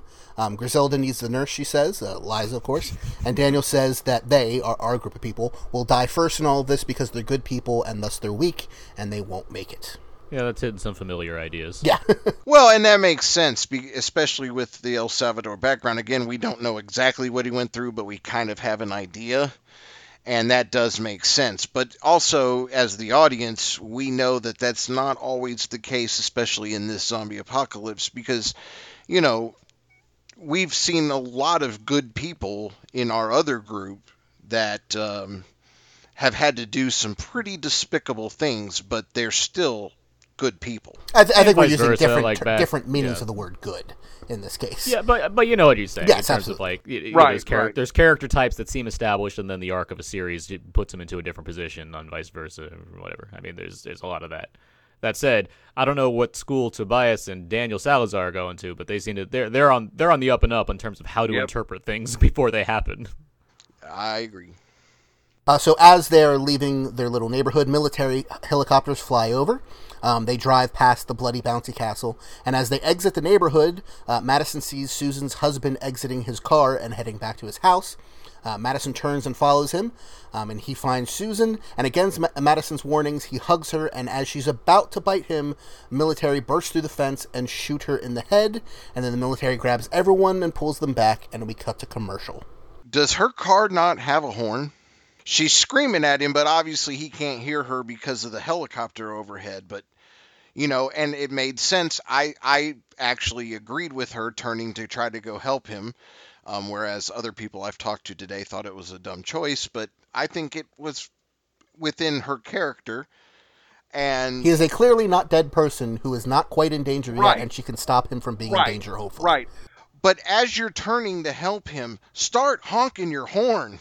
You know, making as much noise as you can to get his attention. All she's doing is just, you know, screaming out his name, which is being drowned out by a helicopter. I don't know. You know, again, what would I do in that situation? Would I be able to think that clearly? I don't know. But this is LA. I've driven in traffic in LA. People have no problem using their horns in LA. I don't know what it was, but like the acting or just the line readings he was giving off, it was like, "Hey, I'm home. I've uh, come to see what's going on." And well, where's my honey? Uh, Like just everything about it just felt so false to me. Oh, I, I kind of liked it in a, in a humorous way. Like I, I didn't think it was supposed Yeah. to be that serious. Yeah. He- I don't think it was supposed to be funny though. I thought it was, but because I mean, the reaction he has when you know his wife gets shot in the face. well, no, like, no. I mean, I, I think the the impression you're supposed to get of him is almost like dad jokes type of thing. Like you're supposed to immediately identify with this guy as like just lighthearted, like uh, you know Van Dyke show, you know classical It's- Americana yeah. type stuff, and and to the the, ju- the humor com- or not the humor necessarily, but the drama comes in the juxtaposition of hey ho there neighbor to oh dear God my wife is a zombie. Yeah, Right. and again, it's like this feels good for you know a short segment to preview the show or something like that. But in the context of this entire show, which already is at odds with what kind of show it wants to be, it just feels like another like, all right, well here we are with this like outlandish sequence that takes place with mixed with Kim Dickens screaming for the high heavens to try and get this guy's attention to save him, Right. while he's like, hey, ho, let's do this. Like it's just all of this stuff. It like it did. It's not so much that it bothered me or that I'm down or I'm like negative on it. It's just more of it humored me because of how off-putting it felt in an episode that already felt off-putting because of the varying tonal shifts that happened. Yeah, it seemed kind of out of place. Like, um, like you say, I'm, I'm really the thing that's really bothered me the most. I think about this show so far, not to get you know too uh, too you know uh, general, is just is something you, you just hit upon, Aaron. It's the tone. It doesn't seem like it, it knows where it wants to be or, or the kind of tone it's going for with its characters, and it just kind of like the scene you just mentioned. It, it definitely seemed out of place to me as well. You know, I mean, his you know his everything is going to, to hell all around him, but he's like, "Oh, honey, I'm home," blah blah blah, and all this stuff, and just like it seemed, yeah, like you said, almost jarring because it, it didn't fit tonally with what else is going on around him. Yeah, and I've I've we, we've kind of talked about this already in the episode, Jim. So I don't, I'm not trying to shut you down or anything. It was like, yeah, we we we've been pretty much we're all in a, me, Rich, and you seem to be pretty large, and I think Jordan even to an extent, even though you like it a little bit, you're more positive on it than we are. I think we all can agree that the, the tone is not the best thing that's being handled right now. Oh, sure. Yeah. Hmm. Yeah. I will say though, overall, I did like this episode. The And I think the I think three. everyone's agreed to that, right? Yeah, yeah, yeah. Probably. Yeah, I guess so. I'd say. Yeah, you, Aaron, you were the only one who I don't think had explicitly said it, but yeah. I think it, by default I would agree with that. Yeah. Uh, so back from commercial, uh, the military is dragging away walker bodies in body bags. Um, they interview our group, uh, you know, just asking how many people in the house, that kind of thing. Standard, you know, operating procedure. Um, they tell them it's going to be safer to all remain inside, and Madison starts asking the right questions. She's asking the military where they took Patrick. She's asking questions about if if this spreads through the infected's blood. Um, she's doing the things at this point uh, that, at least in my mind, the things we want her to do, asking the right questions, that kind of stuff. Now, who who believes that you need to move that much dirt to bury a dog? I'm just saying he should have been a little suspicious that that one soldier when he asked her about it. I think he was. I think it's just more of like I don't know. Yeah, need to get I mean, into it this right now. Like if you, if you want to say that that's what happened, that's what happened. It didn't really bother me, but I was just like, "Come on, man, that that's pretty big for a dog's grave." Although, I mean, it would be the right size for that particular dog, wouldn't it? That was a big dog. It was a big. I mean, dog, not a yeah. Chihuahua, but you know, it was a, it was a German Shepherd, I think, right? So, I don't know, maybe. so Nick slinks around, uh, probably looking for drugs. Um, he's trying to break into uh, one of the nearby houses, um, and he sees a little girl, not a zombie, she's alive, watching him through a window. They wave. It's kind of cute. Um, then we have a jetliner passing overhead. It dips. This is what we talked about in the beginning of the episode. This is probably our direct preview connection to the airliner um, con- uh, standalone special that will be coming in between seasons one and two. We see the old wobbly airplane. And then, uh, as the military is canvassing the neighborhood, uh, Travis says to Madison, "The cavalry's arrived. It's going to get better now." Now, I do want to be be fair here because I do dig on their production value a lot in not just this episode but the season so far. That airplane scene I thought was very well done because I'm still trying to figure out was that a CG plane or did they actually maybe get some plane to It, do it was Because- emphatically that's a a CG CG plane. Yeah, they, they're not getting Totally planes. CG, dude. In a show like this, where we're seeing already kinds of errors and whatnot, they're not like, you know what? Let's get a shot where we can get a plane and then film an act Well- is perfectly timed. For one shot. No, I agree with you. I'm just saying that it was that well done. That That's this not was hard one to do airplanes. I'm just saying- I know. I'm trying to be fair where I've bagged on their other problems like outside the hospital and everything that they did this well. Daniel and Griselda, looking out through the window, see the military painting warnings on houses. It's I don't know the name for it. I know there is one, but it's the grid-like natural disaster code that is used in real life. It's also used in the Walking Dead Telltale video game. Um, and he says to her that it's already too late, and that's the end of our episode. But I like the I like the visual continuity. I again, I realize it's a real life thing, but I do like the visual continuity between the video game and the show there with using that code. Right. Which wait, um, I'm, I missed what you said. What? So they they paint with the spray paint that it's an Okay. X, and then they they put I forget I know there's a specific thing of what it is, but it's like how many people are inside, how many people are dead, how many people are missing, and whether they've a checked callback it to or like not. It. It's Well, called back that's like been Oh, like- okay, like yeah, like a- I, and I caught hmm. that with the black X towards the very end, but the one that was spray painting with the light blue on Madison's house, I was trying to figure out what he was doing because he spent an awful lot of time in the background doing that. I was like, what is he? What is he pr- painting there? But okay, that makes sense now. it, it's it calls to like something like Katrina, where you know stuff like that happens. Yeah, it, it's it's Right, real. right, it's right, real. right. It's a real It's- thing they it's use very- in real it- life. It's very evocative by using that in the, in this show. I'd Yes, say. yes. So that's our episode. Yeah. it Sure was. Very quick and easy to get It was through. definitely an episode. My uh, my show. favorite part might have been the trailer for Into the Badlands that premiered during. Oh man, I can't wait for that show. I That was very awesome. intrigued by that. It was also a cool Doctor Who trailer, but um, yeah, that show looks interesting. I, I know very, I know pretty much nothing about it except I've seen the commercial, but uh, it does look interesting. There was pretty an much extended show- trailer shows- that came out of Comic Con, right? Uh, that's yeah, the- the first saw it, trailer. heard of it. Yeah. Yeah. Sh- shows set in an apocalypse where you have to use swords to fight other people. That just it, that humors me to no limit. So I just I'm already intrigued. That's why Revolution I stuck with. So, uh, before we get into what we thought of the episode in terms of our actual ratings, uh, let's take a minute to talk about our sponsor. That's DCB Service, a discount comic book service at DCBService.com and their sister site, InStockTrades.com. Look, we say it every week. You know the deal by now. Comics are expensive. Comics related merchandise is, expected, is expensive, but it's all really cool. And and we all really want a whole bunch of different stuff from it. Not just the comics or the trade paperbacks, but the Funko Pop figures and the T-shirts and the hats and the uh, the McFarlane uh, Walking Dead building sets.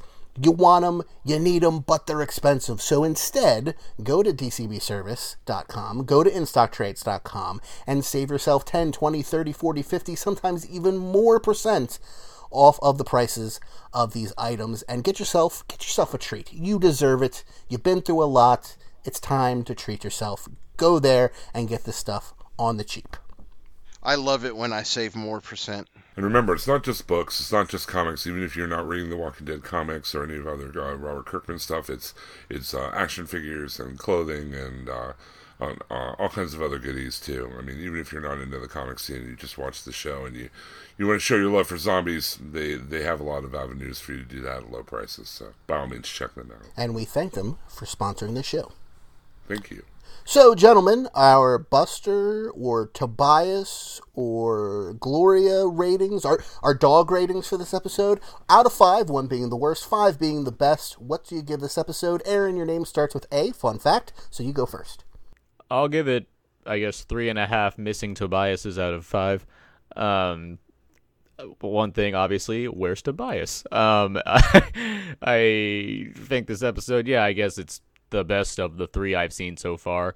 Um, I, I don't know how much high praise it is. Obviously, you know, it's a positive rating, so it's not like I dislike the episode entirely or whatnot, but I just think there's so much room for improvements and so many things going on that aren't keeping me as intrigued as I'd like to be in a show like this where there's so much potential. Um, I find most of the characters irritating still. I'm really hoping to come around on some of them at least. I could use more Ruben Blades. He's just he's doing his part and it's helping. Um, and if the show wants to go straight horror, I'm digging that because I like the scenes where it tries to build tension and whatnot. But if it wants to also be this kind of gritty, realistic show, like in the same way The Walking Dead tries to be, then I wish it could stick with that also. But I mean, I just I needed to you know kind of make up its mind and figure things out. So hopefully the, the other half of the season will do that, or I have to wait till next year when their most likely better better second season does better job with what the show's trying to do. So three and a half for this episode. I also am giving it a 3.5, uh, which is what I gave the other two episodes. I'm just finding it very mediocre. You know, I'm just like I'm I'm not connecting with any of the characters really. I'm not really caring a lot about what you know what happens to them, and I mean there aren't those hooks of, of really you know strong characterization that we got in the first season of the original, the parent show, The Walking Dead, which I I've kind of been rewatching as this has been going on to kind of c- contrast and compare. I mean, by the third episode of that show, I was invested in Shane and Rick and Lori, even though I still hate Lori, and you know, and those characters. And, and the third episode of this, I'm just kind of waiting for it to be over. In a lot of cases, there are a few scenes I enjoyed in this. Uh, when we drove by the hospital, I know it was kind of. Uh, the fakey looking, but I thought it was the right tone. I, that's kind of what I wanted to see in this show was the, the, the crumbling of the civilization in the wake of the zombie uh, apocalypse. But we're really not not seeing it. We're seeing a lot of the the stupid uh, uh, decisions that people make in bad horror movies, uh, which kind of bother me plot wise. Um, the the tone is all over the place. It, it reminds me a lot of Gotham. Actually, it doesn't really seem like Yeah. it has a set tone, you know. And there's so many like good shows that just right out of the gate have have hit their tone and like have have, have kept it. I mean, I, I I mentioned Mr. Robot on the recent LOD that we talked about. Um, you know, Wayward Pines is a good example. Um, even the Flash. The Flash pilot, you know, I mean, they set their tone, they hit the ground running. They made me want to watch the second episode. The This, first season I- of uh, of Sleepy Hollow, which is a ridiculous show, but it nailed Yes. exactly what it's trying to do in that for that first Exactly, season. and it set a great tone, like right there between goofy and scary, kind of that you know that Evil Dead Two zone. You Yeah. know? Um, but like, Fear the Walking Dead, they knew they had this uh, giant built-in audience. They knew that they had you know all this rabid fan base for the original show and the comic. They knew it was going to be a phenomenon. They knew they'd have you know millions of eyes on it. And this is the third episode, and I still am just not invested at all in the show. So, I you know, that's my soapbox for the week or whatever, but 3.5. I don't think I can say it much better than Jim just did because that's almost exactly how I feel about it. I, I and I do have to say, in, in comparison to the first two episodes, this was a huge improvement f- for what they're trying to tell as a story. But they're just not, as Aaron has said, they're just not executing it. Now, I I'm with Jim on it's it's really hard to get invested in these characters. I really don't care about them. Um, I think that there is promise with um, with Daniel. I mean, even though we had him in the last episode, we really didn't get a whole lot of him till this episode. So the first episode that he's really a part of, he hits the ground running and is delivering. Um, you know, and then of course we no longer have Tobias, which we all love. But um, you know, it's still plagued with the production problems. Um, and I agree with Jim. You know, the hospital scene, that's what I want to see in this show. But it, as we discussed earlier, it was so poorly rendered and shot and done and fake that it took me out of the scene. So it, it definitely made some improvements this episode. And I, I think the, I, I, I was leaning towards a three, but I think that there's enough to give it uh, agree and give it a 3.5. Uh, faceless zombies walking at you after eating a dog. Uh, I will give it a four, uh, consonant with my uh, previous episode ones. Again, I think this one is stronger than the previous two. It, generally speaking, I, I agree with what a lot of you guys are saying. It has tone problems, it has pacing problems. Um, I've got to disagree on the characterization stuff. Like, it, there's no character in the show that I go, oh, I can't stand them. I'm not seeing the same um, inconsistencies in the characterization that's been brought up. I, I've already said my piece on that, but in general, I don't love the show, but I think they're heading in the right direction at least. And this episode at least got a whoa moment for me and a laugh out loud moment. And I think they're they're going in the right direction. So four for me. But who cares what I think or the rest of us thinks? What did our listeners on the Walking Dead TV podcast Facebook group think, Jim? Uh, we have our uh, really great Facebook group, the Walking Dead TV Podcast Facebook group. 650 members strong and just five new this week. So thanks for joining, guys. And uh, we uh, ask every week our listeners to chime in. And I was wondering, could we? Can I nominate the uh, the term Tobies? You know, short for Tobias. You know, Yeah, as, I've as, been- as a, you know, sit in for Busters. Um, I agree. we like to give everyone their their chance to, to you know voice their opinion and tell us what they thought of the episode and uh, we again we have a really cool group and a lot of good discussion going on there and this is what you guys thought of that episode brent jones uh, 2.95 why the why the druggies still wearing the same clothes out of five uh, they all seem way too calm to me if someone got their head blown off in my living room i wouldn't shake that off in 10 minutes I'd be more concerned about when the guard shows up cleaning the houses door to door, reminding me of Boston bombing search. Um, that's true. I, that that scene was like probably um, the most true, I guess, or realistic because they do. I, I have seen them do that, like with Katrina or whatnot. You know, when they mark the houses. Um, Cheryl Morris Yeah. Goodman, uh, a four point four dead not dead babysitters out of five. Intense and realistic to me. Each character plays a different perspective as to how people would react. Denial, sympathy, great desperation, confusion. Anyone else wonder who the hell Peter was for an instant? You take care of Peter. I thought they mixed up the son's name at first. I thought the military, military was too trusting, though. Um, still the best episode so far. Uh, Mike Jones gives it a one dog should never die out of five. This is the worst episode of either series my wife and I have ever seen. Wow. Late on the line, dude. Rose colored glasses. My doubt. gosh. Um, textbook How to Make Bad Decisions in the Zombie Apocalypse. Horrible green screen and driving scenes that look like someone sat in the back of the truck with a camcorder while people off screen rocked the truck back and forth. Uh, the B grade helicopters were also a nice touch. Uh, the old Obi Wan guy, I think he means Ruben Blades, uh, from the barbershop should not be should be put in charge before they all bumble into certain death. If you compare the first six Walking Dead episodes to what we've seen so far, there is no comparison. Uh, yeah, that's what I've been kind of doing. I mean, I, I, right after I watched Fear of the Walking Dead, I watched the uh, the you know the corollary from the original series to kind of compare. Um, Christina Brown, uh, point two five wives, ex-wives in the same house out of five. Uh, it stretched my suspension of disbelief at times. Who takes out the garbage to the side of the road during the apocalypse? But I love the intense moments of seeing Chris and Travis watch the lights go out in the city as they're driving. That scene was haunting.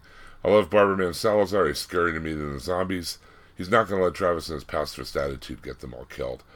It'll be interesting to see how Maddie and Liza interact with Travis between them. I loved it. Give me more. Uh, Everard Santa Marina, 2.75. Nick is Jack Sparrow's out of 5. now I understand the pod's issues with how the group is both clever and stupid about things at the same time. I, like most, love Ruben Blades, but I'm a little puzzled as how he knows it's the apocalypse. He's obviously informed about dealing with disasters from time in the Civil War in El Salvador. The line "Good people die first has to be one of the best lines ever, but this is still unprecedented, even with this background, in my opinion. I like how we're setting up Travis as the optimist, uh, Maddie as the budding, budding prote- uh, pragmatist uh, with a sentimental streak, and then Barbara as the no blanks to give realist. Uh, that chemistry could work, although I'm feeling some Lori hate about Chris. Uh, Lisa Gonzalez for Garden Variety Susans. The pacing in this one is really great, and I'm loving Ruben Blades too.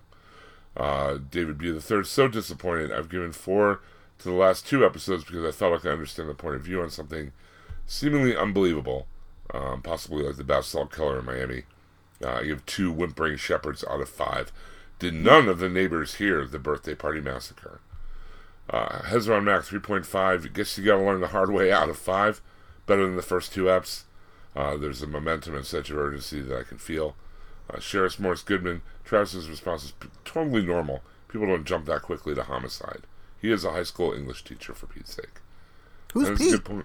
He's already dead. I don't know. For Pete's sake. Um, Belinda Ake, I always am conservative in my ratings. You all know that. I say 3.5 out of 5 good morning Susans. Inconsistency is annoying to me. Uh, Brent Jones is uh, uh, also chimed in with my thing is why isn't anybody searching for answers, radio, TV, internet? Don't they keep saying that there is no signal or Wi-Fi Yeah. signal or something? Yeah, that's why they did can't explain use- that, right? That's why the power keeps going on and off five Yeah, times yeah. a scene. That's why Travis is like, "Where's the phone?" Because I don't have my cell phone. I, I thought they had. Uh, Richard Chopper, Ch- Chopper Cherry Charrington, my favorite name to say every week. My favorite episode so far, so I'll give it a 4 out of 5. Although it seems to be dividing opinion among the fans, I'm a little confused how Travis's truck survived the rioting at the start of the episode, Thank you. yet every other vehicle was nearly enough trashed. Uh, I am Eric- not alone. Thank you, Richard. Eric Fager, this is ramping up. Great intro to the military response. 4 out of 5. El Salvador refugees may not know walkers, but they do know evil. Maybe rioters are just really snobby about the cars they flip over. Well, there was also an untouched motorcycle right next to it, and that would be far more likely to be vandalized. That's, I think maybe they were treating hey. that like a prize. Like whoever does the most rioting, guys, gets this motorcycle. So let's all leave it alone. Scouts on. Riding or not, you know not to mess with a biker's bike. yeah, there you go. Riding or not. Uh, uh, Tarek Awar gives this one uh, three shotgun blasts to the face out of five, waiting for that moment Travis finally loses it with all the drama he's getting from both families. And Daryl Taylor, my compatriot from the DC TV podcast and Nothing's On. Uh, this episode improved mildly. I have to give it a 3.5 out of 5. Travis, please shut up. Daryl. Yes, Daryl. That is the voice of Daryl Taylor. And if uh, you would like to join our Facebook group, we'd be more than happy to have you and join the discussion on all the episodes. And of course, when the uh, the parent show, The Walking Dead itself, uh, gears up here in October, um, the discussion, of course, will ramp up uh, accordingly.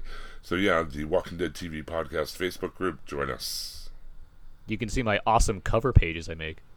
Yes, I, I do like the one you have. Oh yeah, I, I thought that was fun. So before we get to the closeout and talk about uh, next week's episode, we do have our holdover discussion from last time, um, which is what should we ta- call this? Race in the Walking Dead. Sure. Um, you know, Racing we, the dead. Racing the dead. okay, I like that. Sure. So, I mean, it goes without saying, we and many, many other people have had various discussions about uh, the treatment of specifically black characters in The Walking Dead proper. Uh, previously, or at least the perception tends to be one black male in, one black male out. Um, black female characters tend to work out a little bit better, but there's also been a lot fewer of them.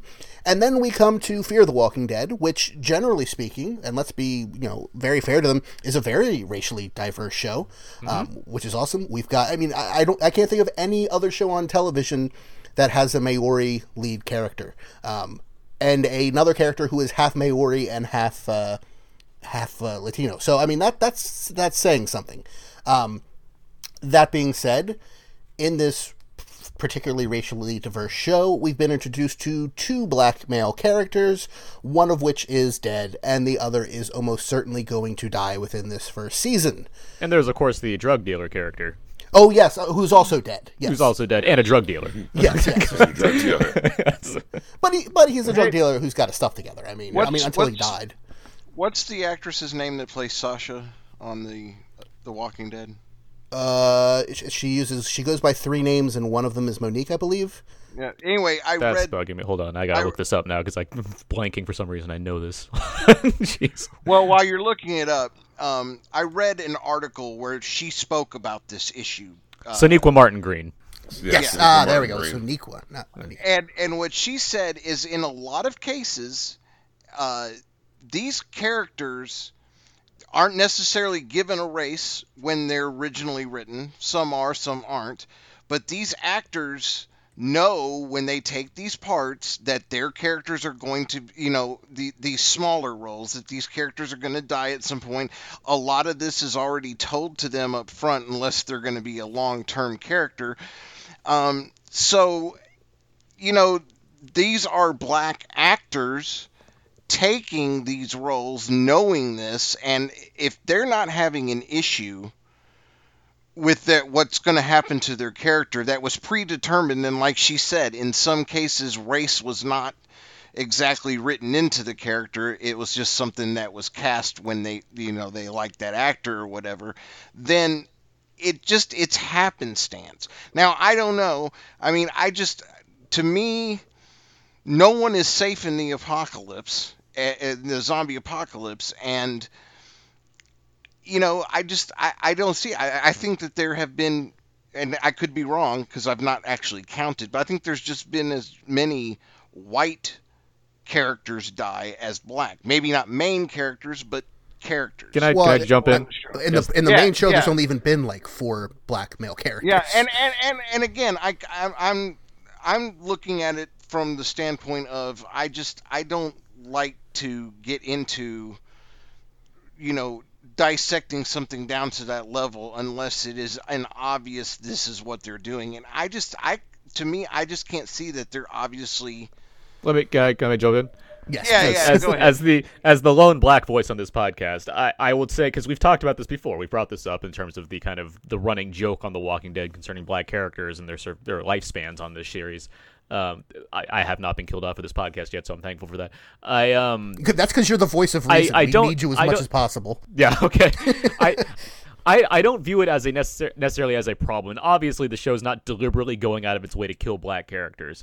What the the issue with The Walking Dead, that's not much of an issue. That's more of I could I completely agree with what's going with with you know why things play out the way they do, and I see where Sonequa Martin Green's coming from. And obviously, she's not going to bite the hand that feeds, so she's not going to you know start like railing off against AMC about the show that she's a star on. But um, with Fear the Walking Dead, I think what the issue is for why this seems more of an issue for me now than it does on The Walking Dead is that it's not as if The Walking Dead producers and AMC or whatever are blind to the fan comments that are going on. That's you know that's at times influenced the show in various ways. So it seems a, a bit odd that you've had three black characters on Fear the Walking Dead, which is a show that very much acknowledges that there are huge amounts of fans of The Walking Dead and everything everybody talks about it and they're very aware of discussions about the running joke of The Walking Dead. And despite maybe not seemingly attempting to cast characters that are black for certain roles, they've kind of gone out of their way to put the black the three the black the black characters on the show as the ones that happen to be killed off in these episodes or at least going you know bordering on death. And again it's not as if they went out of their way to say look well these characters are the ones that are going to die. Let's cast black characters in those roles. That's not what i think is going on. I don't think anyone's actually thinking that's the case. Maybe some really pig-headed people but the the the notion that this show is completely blind to the idea that hey these are the characters that are dying this episode and we happen to cast black actors like we didn't realize that that seems a little odd in a in a show that's very aware of the audio of you know of the audience chatter about various things on the show So I think it's important also, and I think you, you might have already said this, but to, to delineate Fear the Walking Dead from The Walking Dead in this, because they're, they're two different things here when we come to this conversation. We've already talked about The Walking Dead and race plenty of times, as as many other people have. I, find myself in a weird, weird thought process for Fear the Walking Dead when it comes to this, though, because on one hand, like I said earlier, it's a very racially diverse show. You know, there are three white characters on a cast of now about eight. That's that's pretty good. I mean, that that's in terms of television, you know, racial diversity, pretty great. And even like you know, very uncommon to see on television ones like Maori. And I think they unfortunately wrote themselves into a little bit of a hole here when they cast Kim Dickens and they cast Travis Manawa, and they were going for this blended family story because that's that at the core of things, you know, zombies aside, that's what this is. It's a story about a blended family. And so by definition, at least in the beginning, you're going to have a myopic view on race in terms of, you know, aside from adoption or something like that, the, the, the, ethnicities of the parents are going to determine the ethnicities of the children. Just can't really help that. You know, that's just how genetic genetics work, you know, blame God or whatever. But that put them in a position where they have white characters, they have Hispanic characters, and they have uh, a Maori character and a half Maori character, plus the Salazars. And at least in my mind, their thought process probably was hey, this is a very non black cast. We need to populate the other roles with black characters. And unfortunately, in this case, those became the ones who got killed off, which makes it look probably worse than it was intended to be. Now, I think they could have gotten around that fairly easily. I think the story would be far more interesting if Matt was still alive, and if you have the daughter's boyfriend tagging along with the family, which would, could lead to all sorts of built in drama. You know, you've got stories laid out right there, right for the picking. I, I think they were trying to do something really great and in many cases you know, accomplished it in terms of the racial diversity, but that has now shot them in the foot with other aspects, which is unfortunate, but it's also a problem they should have been aware of because of what you guys were already saying about the previous show. I think there's it's just a it's a whole lot of coincidence piling up on each other. It's Yeah, a, it's which- a mix which of the running joke already ex- the, the running joke already exists, the casting's already in place, the, the amount of deaths that happen occur in those two episodes, they happen to involve those specific characters. It's just this perfect storm of like things that'll get the internet talking about something that's going to happen. Right. Exactly. It's a zeitgeist, is you know, and and the whole thing really. I agree with you, Jordan, because I was just thinking about it. You know, there's that moment where uh, um, Alicia's in her class with her friends and they're looking at the video on the phone. So I'm thinking, you know, maybe if they would have went a different route, because I think having the racial d- diverse family and then having the the daughter date the black guy was furthering that racial diversity very well Yeah. instead of having him be the one that she can't believe what's happening and all that other stuff, have it be one of her friends, one of the Or have her be the one who gets bit and die and have him tagging along with her family. That could be really interesting. Yeah, I, I don't I know. agree. cool too. It's it, I, but it, you know, it's it's un, it's unfortunate. Whichever way you want to slice it, you know, whichever explanation or excuse you want to take for it, it's unfortunate that we even have to have I- this conversation. Oh right. yeah. I don't think I don't think there was intent. I don't think there was any malice. Oh, um, absolutely, absolutely. or done. Um, I just like Aaron said, it's just a bunch of coincidences that kind of painted them into a corner, and you know this is where they are. And you know, I just I think that during a time in the real world where we're dealing with a lot of racial imbalance going on again.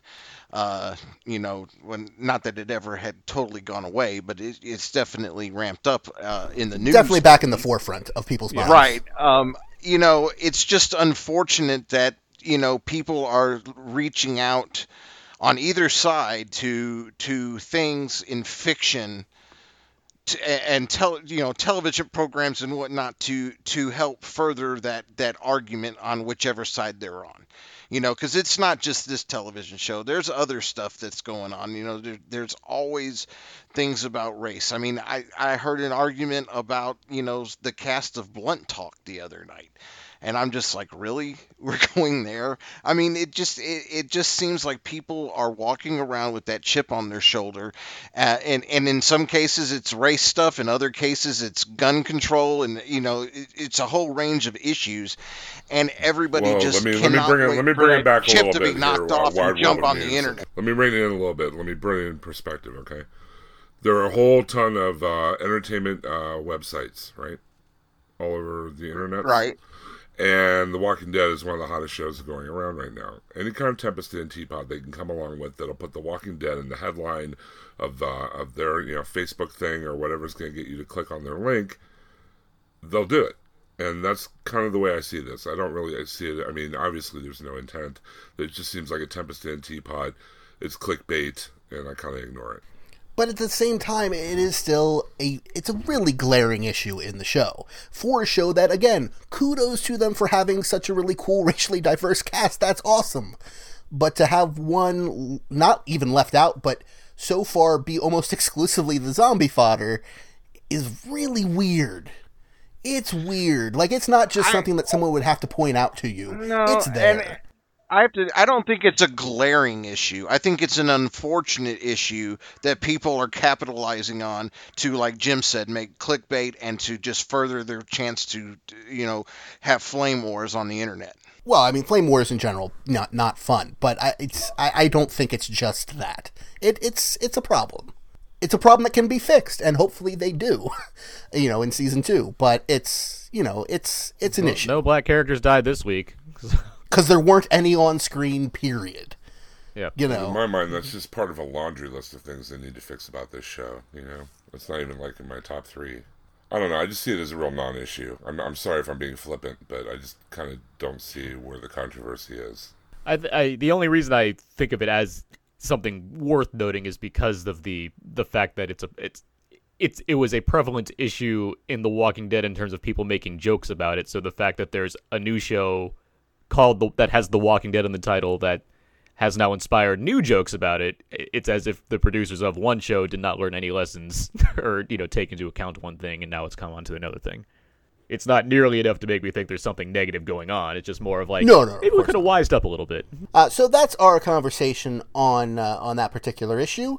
Um, again, it's it's unfortunate, but that that is a discussion that's going on, and so that's it for this episode. But of course, we're going to talk about what's going to happen next week after the credits. So if you don't want to know anything, you can cut out then.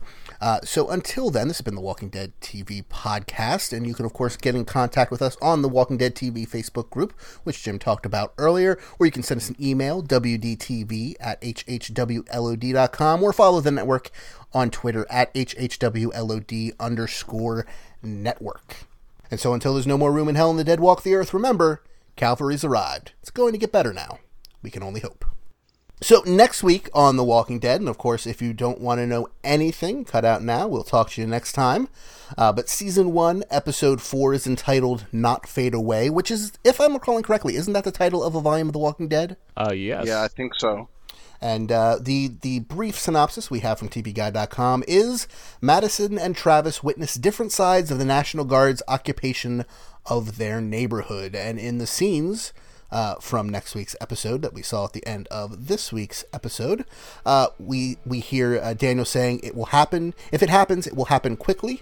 Uh, we see the military taking supplies, maybe not necessarily supplies they're supposed to be taking, and we see the military and regular people clash and general unrest, including uh, military people inside of Travis and Madison's house, uh, and they seem to have some problem with something Chris did, if I was reading the brief flashes correctly. Sounds thrilling. I don't know. My DVR cut off the scenes for next week, so I'm, I didn't see them yet. But that's what we have to look forward to next week. So until then, have a good week, everybody. Bye. Bye.